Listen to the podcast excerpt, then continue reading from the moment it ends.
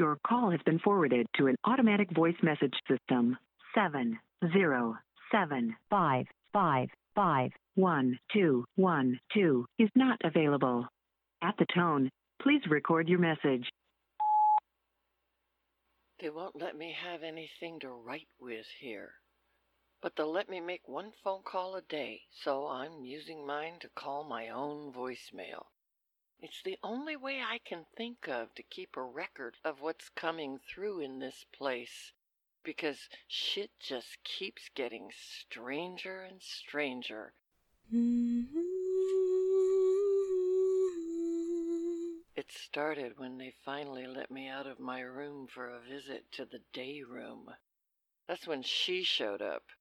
She grabbed my attention with that To Kill a Mockingbird hum. The meds they pumped me full of at the Get Over It Institute may have dulled my senses, but I'm still gonna notice the weirdness that's followed me here. She shuffled into the day room humming it with a cat that ate the canary grin on her face. But the moment she opened her mouth, I found what she had to say even more interesting. She said they call her warmed over white trash where she's from, as she plopped down in the chair next to me, and says she had five brothers growing up, so she read a lot. She paused and looked out at the windows on the other side of the courtyard and said she writes some, too. Almost knocked me over when she gave me a deadpan look like I'd know exactly what she meant by that. But what really grabbed me was what she said next. She asked me if I ever wonder if I'm living in the Truman Show. She was carrying a copy of Joan Didion's Slouching Toward Bethlehem in her hand. It made perfect sense in context. Still does. Life is just one long road trip that gives us plenty of time to think about the landscape as it unfolds beneath our wheels. She went on to say certain entities with great wealth and privilege are behind it, using creatives like us on the higher end of the psychic spectrum for personally tailored entertainment. Like the Truman Show, only not isolated from the rest of the world because they trap us inside our own heads. It sent shivers down my spine when she looked at me and said to stop pretending they don't have the equipment to do it. That Skype account you keep so you can get voicemails, she said. They've had everything they need to do this to us since long before voice over internet protocol ever existed since radio, basically, because the brain is the perfect receiver and transmitter. Don't forget that. It's how they read our thoughts. How does she know about my Skype? She can't possibly know these things about me unless unless she's working with them. But since when does the CIA recruit women with wild hair and missing teeth? Do they teach how to do that vacant, over-medicated stare at Langley? She goes on to say they're impossible to find. Trying to locate them or give them names even is pointless. Not a single one has a name anyone on this earth has ever heard of. They may as well be sitting on their home planet with bowls of popcorn watching us in living color, is how she put it. I want to ask her who they are, but she's moving faster than I can keep up with and jumps tracks with lightning speed. How do they do it?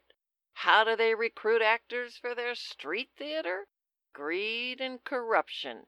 They appeal to the ego of those in positions of power and influence, from the news anchor on some cable disinfo program to the lowly beat cop or sheriff's deputy or the up and coming prosecutor, or intelligence data analysts, and psychiatrists, of course.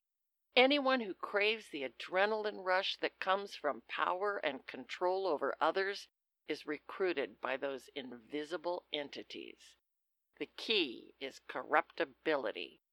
By ensuring that the wider population has become inured to the ways corruption is justified, like movies and television cop shows that repeatedly drive home the message that two wrongs do make a right, or they proselytize on your doorstep with that yawn worthy diatribe about how the church does more good than harm, they wave corruption away with one hand while welcoming it in with the other.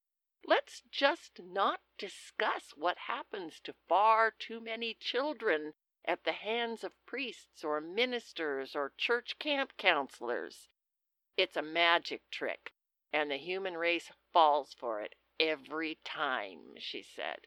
Just Pay no attention to the man behind the curtain. She paused long enough for me to get a question in, and it was this Are you a prescient dreamer, too? Is that how you know these things?